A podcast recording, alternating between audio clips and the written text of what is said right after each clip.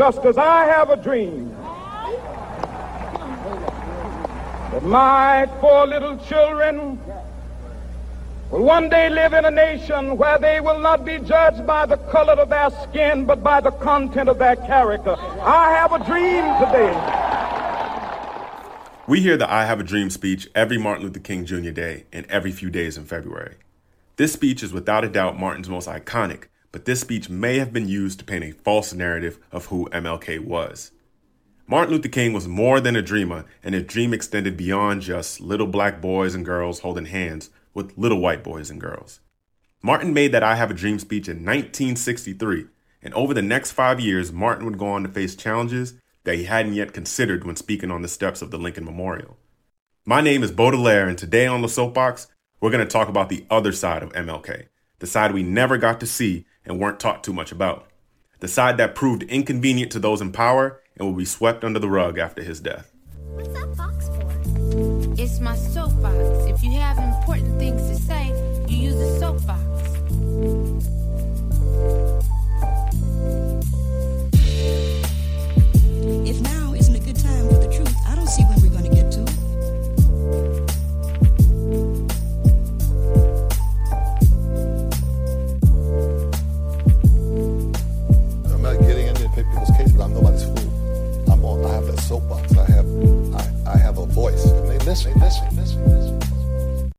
Stood on the Lincoln Memorial that day in August 63, and you said, I had a dream, did that dream envision that you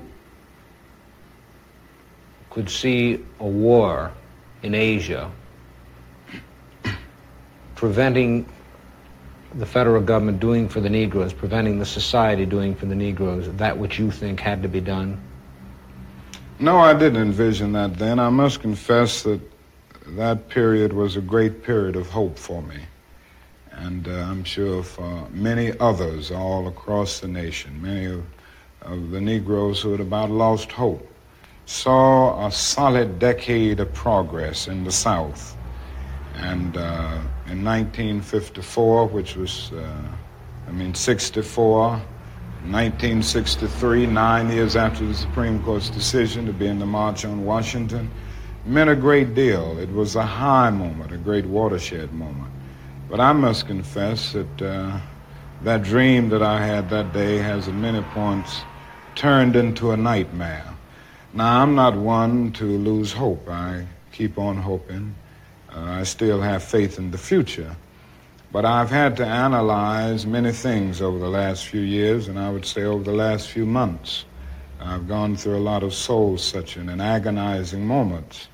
And I've come to see that uh, we have uh, many more difficult days ahead, and some of the old optimism was a little superficial, and now it must be tempered with a solid realism. And I think the realistic fact is that we still have a long, long way to go. Martin's dream had become a nightmare for a few different reasons. One being that the black community was moving in a much more radical direction after feeling not enough had changed after the Civil Rights Act of 1964. That act was supposed to have prohibited discrimination based off race, color, religion, and sex by federal and state governments, but it was barely enforced, especially in the South. The second reason was the nation's attention had shifted from civil rights to the now ongoing war in Vietnam. And finally, the nation as a whole was moving in a more materialistic direction. Integration especially exacerbated that sense in the black community because black dollars were leaving the community being spent in places that the customer wasn't allowed just years before. This leads us to the philosophy Martin would adopt and hold until the end of his life and the main focus of today's episode a speech titled The Three Evils of Society that Martin gave on August 31st, 1967. I believe, and many who are knowledgeable about the life of Martin Luther King would probably agree, that this speech paints a far better picture of who he was than the cliche, I have a dream speech. His analyzation of the three evils also ring true today when the flaws in our society that were hidden before are exposed now more than ever. But I suspect that we are now experiencing the coming to the surface of a triple pronged sickness that has been lurking within our body politic from its very beginning. That is the sickness of racism, excessive materialism, and militarism. Not only is this our nation's dilemma, it is the plague of Western civilization. The first evil Martin would address in his speech would be the issue he was most committed to uprooting in his lifetime racism. But in the three evils and during this period, Martin doesn't speak about racism as, you know, not being able to share a lunch counter or sit where you'd like on a bus. At this point in his life, Martin saw racism as a much deeper issue that would only be solved by a true and honest investment on the part of the US government. This wouldn't be done just by passing a law outlawing segregation. Instead, structural racism would have to be addressed. First, he addressed the white American reaction to racial progress. Ever since the birth of our nation, white America has had a schizophrenic personality on the question of race. She has been torn between selves, a self in which she proudly professed the great principles of democracy, and a self in which she madly practiced the antithesis of democracy. This tragic duality has produced a strange indecisiveness and ambivalence toward the Negro, causing America to take a step backward simultaneously with every step forward on the question of racial justice. Van Jones, the CNN commentator, spoke on CNN after our current president's election and called his winning a result of a white backlash. The white working class felt they were losing their country to immigrants and to progressives, and they wanted it back. The gains of seeing a beautiful black family in the White House didn't mean much in terms of progress for this sector of the American population. And in response to what they saw, they elected an arrogant, racist, and sexist bigot to command the ship and restore order. These folks, and even many liberals, laugh at the idea of structural racism. And, and you can even find some asking blacks why they don't lift themselves up from their bootstraps, or they start to talk about how hard they or their ancestors worked from nothing to get to where they are in America today. None of it was white privilege, and that is something they're usually willing to swear by. In an interview with Mike Wallace, Martin spoke to that idea. Even Senator Jacob Javits asked the question recently he said that he was a slum resident, but he and some of his fellow Jews were able to make it out of the ghetto on the Lower East Side. The same thing is true with lots of Irish, Italians. And he asked the question why the Negro finds it so difficult to make his way up out of the ghetto. You well, number one, no other racial group has been a slave on American soil. Uh, it's nice to say other people were down and they got up. They were not slaves on American soil. The other thing is that the Negro has had high visibility. And because of the prejudices existing in this country, his color has been against him. It's been against him, uh, and they've used this to keep him from moving up. In the final analysis, when you say to a man that you are in this position because of your race or because of your color, you say to that man that he can never get out of it. Other racial groups have been able maybe to change the accent or change the names, but the Negro can't. In another interview, Martin spoke to MSNBC about the black community's lack of economic aid after the Emancipation Proclamation.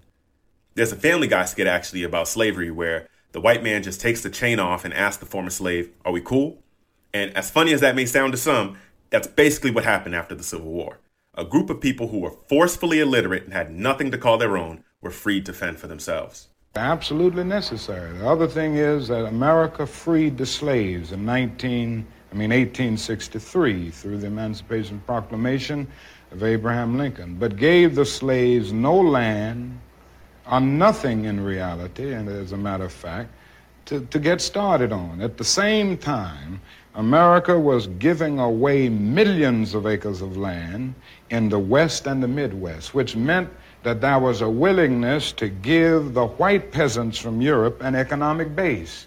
And yet it refused to give its black peasants from Africa who came here involuntarily in chains and had worked free for 244 years any kind of economic base. And so emancipation for the Negro was really freedom to hunger. It was freedom uh, to the winds and rains of heaven. It was freedom without food to eat or land to cultivate, and therefore it was freedom and famine at the same time. And when white Americans tell the Negro to lift himself by his own bootstraps, they don't, they don't look over the legacy of slavery and segregation, I believe we ought to do all we can and seek to lift ourselves by our own bootstraps. But uh, it's a cruel jest to say to a bootless man that he ought to lift himself by his own bootstraps. And many Negroes, by the thousands and millions, have been left bootless as a result of all of these years of oppression and as a result of a society that deliberately made his color a stigma and something worthless and degrading. And then you have people that see the black community riot, like was done in Watts in 1965, LA in 1992, or Baltimore in 2015, and call it stupid and ridicule the community for destroying their neighborhood. In his Three Evils of Society speech, Martin would address the riot's place in American society. But in the final analysis, a riot is the language of the unheard. What is it that America has failed to hear? It has failed to hear that the plight of the Negro poor has worsened over the last few years. It has failed to hear that the promises of freedom and justice have not been met. And it has failed to hear that large segments of white society are more concerned about tranquility and the status quo than about justice, equality, and humanity. And so, in a real sense, our nation's summers of riots are caused by our nation's winters of delay. Now, that's a somewhat popular quote from Martin Luther King, but it's a pretty radical statement. So radical, it follows the logic of a statement from another famous leader. Uh, uh, immediate solutions. And the solution that the Honorable Elijah Muhammad has is immediate. It's and more you practical. think they're not moving fast enough? Well, they're moving as fast as they can. But that's not fast enough for the masses of black people. If a person is sitting on a warm stove and you get ready to let him up, no matter how slow you are, he has patience because he, it's only warm. But the masses of black people who are sitting on a hot stove, they're impatient. And no matter how fast you say progress is being made toward letting them up, that progress is not fast enough for them. Both leaders arrive at similar and still relevant points. Blacks and all oppressed people will only put up with so much for so long before a riot is inevitable. And before we criticize the people and call them stupid for destroying their own community, let's first criticize and focus on fixing that which causes riots unemployment, police brutality, and the growing wealth gap, just to name a few reasons. Put yourself in the shoes of a rioter. Give them the respect of being human and somewhat logical. It seems when speaking about race today, blacks have been made to seem completely illogical to the point where we're hesitant to use the race card in fear of coming off as irrational. And when speaking about our white peers, specifically our liberal white peers, Martin pointed out that they, in most cases, are only willing to do so much in aid of the black community. Do you think white people in this country, and I'm talking about non segregationists, people devoid or thinking they're devoid of racism, do you have any idea of what they want the Negro to be in America? Well, it depends on the level that we are talking here, uh, because I think you have to make a distinction between the people who are genuinely and absolutely committed in the white community on the question of, of racial equality. And I must confess that I think they're in a very small minority. I think the vast majority of white Americans uh, will go but so far. It's a kind of installment plan for equality, and uh, they are always looking for an excuse uh, to go but so far. The northern cities are able to play more liberal than the southern counterparts because, truth be told, the black community doesn't pose nearly the economic or political threat that we do in the South. Let's look at Boston and New York, for example. Both cities, though in the liberal north, have deep seated inequities in housing and the school systems. A 2015 report found that the household median net worth in Boston was $247,000 for whites, just $8 for US blacks, 12,000 for Caribbean blacks, and 3,000 for Puerto Ricans. Let me re- repeat for y'all that it was $247,000 for whites. And a recent UCLA study of public schools in New York found that New York City remained the most segregated city for African American students and the second most segregated for Latino students. And this is 65 years after the Supreme Court's ruling to desegregate the schools. And though outright racism is not in style in the liberal pockets of the country, you may still feel the silence of your white friends every time a black man is murdered by the police. You may hear them say, Well, what should we do? when the answer is clear. Racism is a disease that is theirs. By theirs, I mean it is their issue to solve. James Baldwin once said that the white man invented the nigger. We as black people are not niggers, we're humans. But what is it in European society that created the need for an entire subjugated race? 500 years have passed since the institution of transatlantic slavery, and the white world has yet to answer this question. Black people don't have a problem. White people have a problem. Black people's only problem is that white people have a problem. So it must be understood that the evil that is racism is alive and well across our country. And as long as black people aren't taught our history in the schools or our kids are criminalized simply for the color of their skin, there isn't much hope for the future of this country. But on to our second evil of society. The second aspect of our afflicted society is extreme materialism. An Asian writer has portrayed our dilemma in candid terms. He says, You call your thousand material devices labor saving machinery, yet you are forever busy with the multiplying of your machinery. You grow increasingly fatigued, anxious, nervous, dissatisfied. Whatever you have, you want more. And wherever you are, you want to go somewhere else. Your devices are neither time saving nor soul saving machinery. There are so many sharp spurs which urge you on to invent more machinery and to do more business. This tells us something about our civilization that cannot be cast aside as a prejudiced charge by an Eastern thinker who is jealous of Western prosperity. You may remember that clip from last week's episode.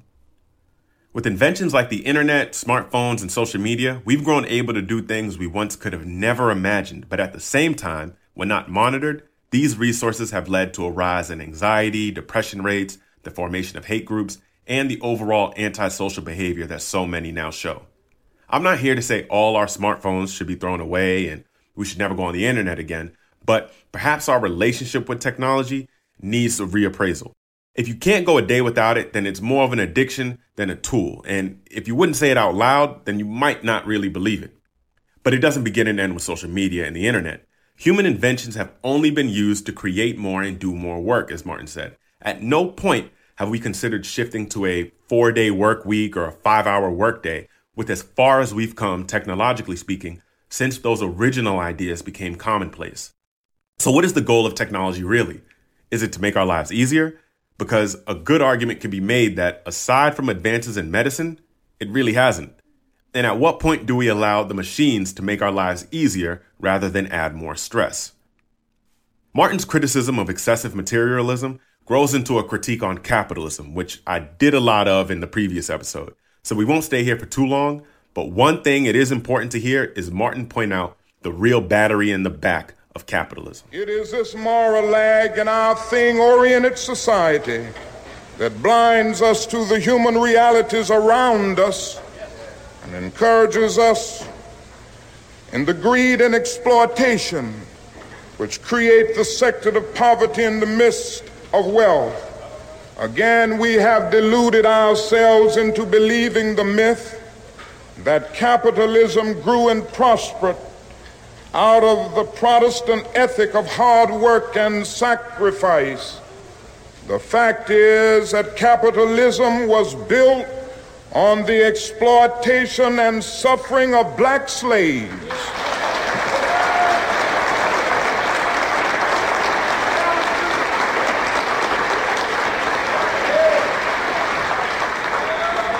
and continues to thrive on the exploitation of the poor, both black and white, both here and abroad. For both American and British economies in the 19th century, the shift from agricultural to industrial relied on cotton textile factories, which were the first factories in the industrial system. None of that would have been possible without cheap cotton, which was able to be cheap via free slave labor. Cotton would become the dominant driver of U.S. economic growth, and from 1820 to 1860, over half of all money earned by the U.S. overseas came from cotton. Like I said in an earlier episode, when the U.S. achieved independence, it was irrelevant on the world stage, economically speaking. And by the time the Civil War started, it'd be the second biggest economy in the world, second only to England, who was number one and also benefiting heavily from slavery in the Americas. Now let's fast forward to today. Today we have coltan, a necessary mineral in smartphones, which is 80% of which is found in the Democratic Republic of Congo in Africa, where armed militias control mines and children are in many cases the victims of forced labor. Should we get rid of the invention? No. But should we demand that this world changing technology begins to be produced in a humane way so Western progress can cease to be on the back of African suffering? Yes. Staunch capitalists, when pointing out the benefits of capitalism, usually bring up the nonprofit sector. Martin also addressed this in his speech. Victor Hugo could have been thinking of 20th century America when he wrote, There's always more misery among the lower classes than there is humanity in the higher classes.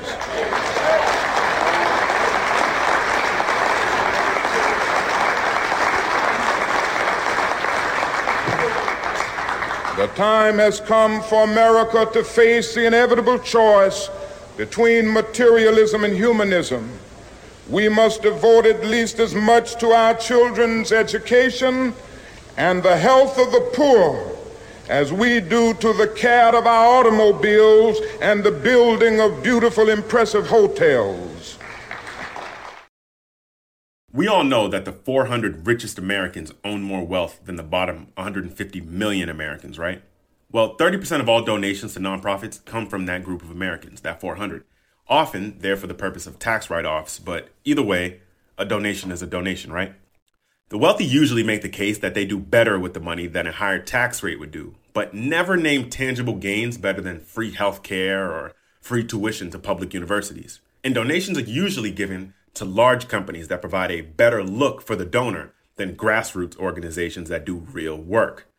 This critic of capitalism version of Martin was never shown to me in school, and when I first heard this speech, I couldn't help but wonder why. All I did know about Martin was that he fought against racism, and at the end of the lecture about him, it was thrown in that he was very much against the Vietnam War. But it wasn't as much of the Vietnam War specifically that Martin was against, but militarism as a whole. The final phase of our national sickness is the disease of militarism. Nothing more clearly demonstrates our nation's abuse of military power than our tragic adventure in Vietnam.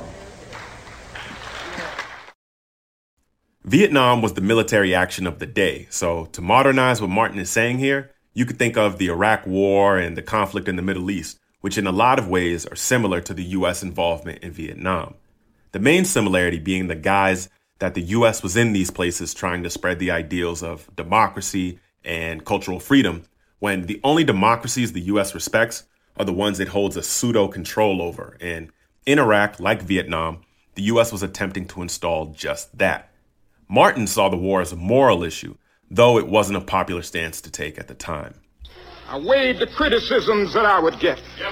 I thought about even the fact that some Negroes wouldn't understand, and some respectable Negro leaders who were more concerned about being invited to the White House than invited to the cause of justice would be against me.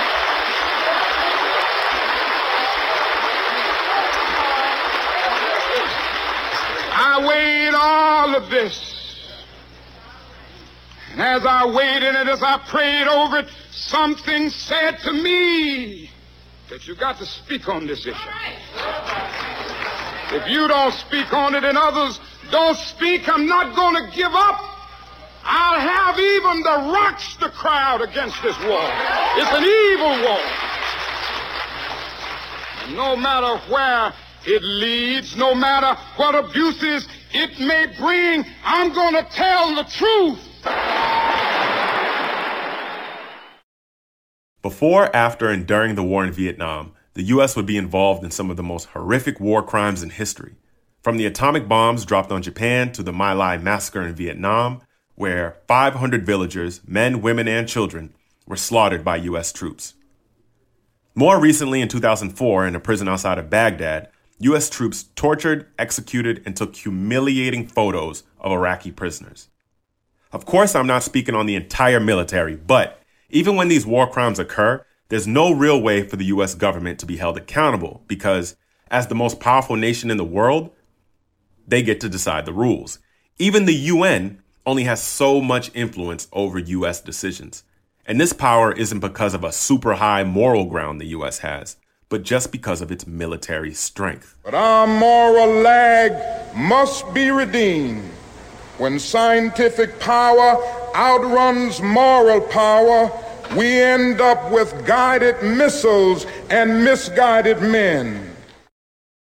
50 years later, the US has been involved in the overthrow of regimes in countries all over the world, like Laos, Chile, Cambodia, Chad, Nicaragua, Panama, El Salvador, and Haiti, just to name a handful. What's important to note here is that never did the US overthrow a government that was pro the US. So, what does that say about their intentions?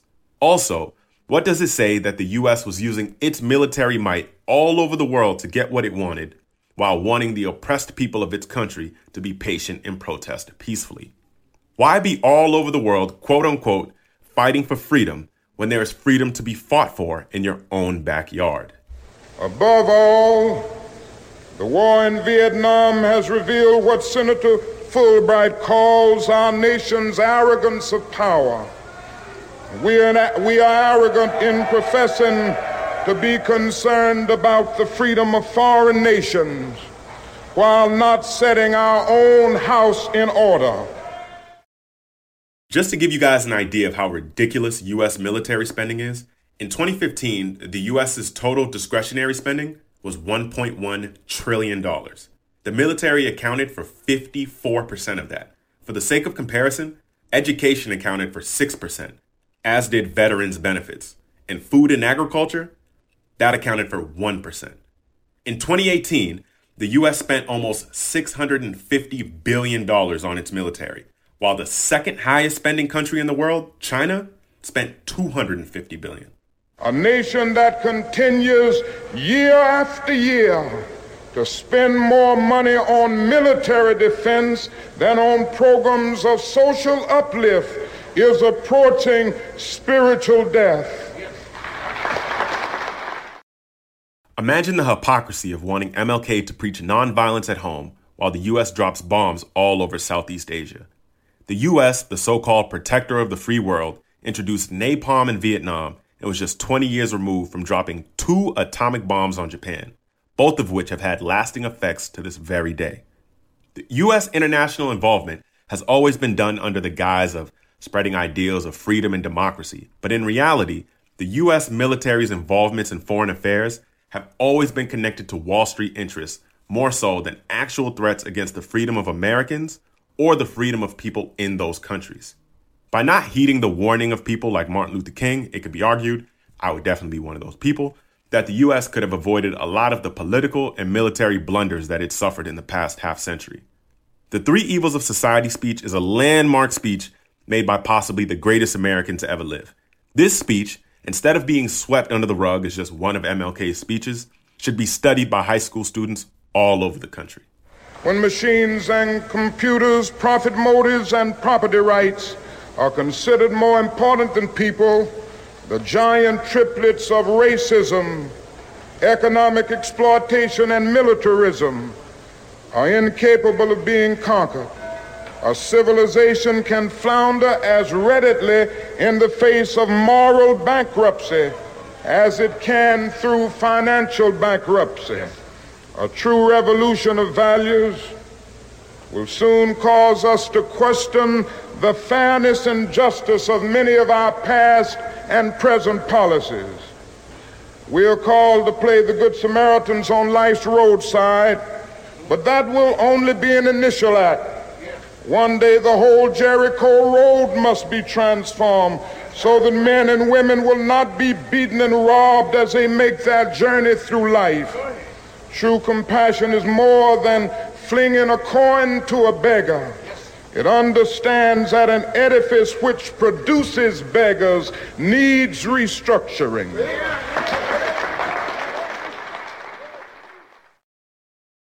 Now, before I go, I want to ask you who killed Martin Luther King?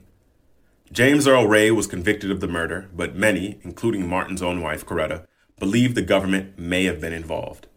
Believe that the FBI had uh, something to do with that conspiracy. It seems to me that that uh, the surveillance that my husband underwent as he traveled around the world by the FBI and the things that have already been revealed that are on record point toward the FBI having certainly known what was happening. And if there was some conspiracy there, uh, that they should have known who the people were that were involved because he was under constant surveillance. And I cannot believe that they would not have known about all the plots and all the people and where they were at, uh, at various times.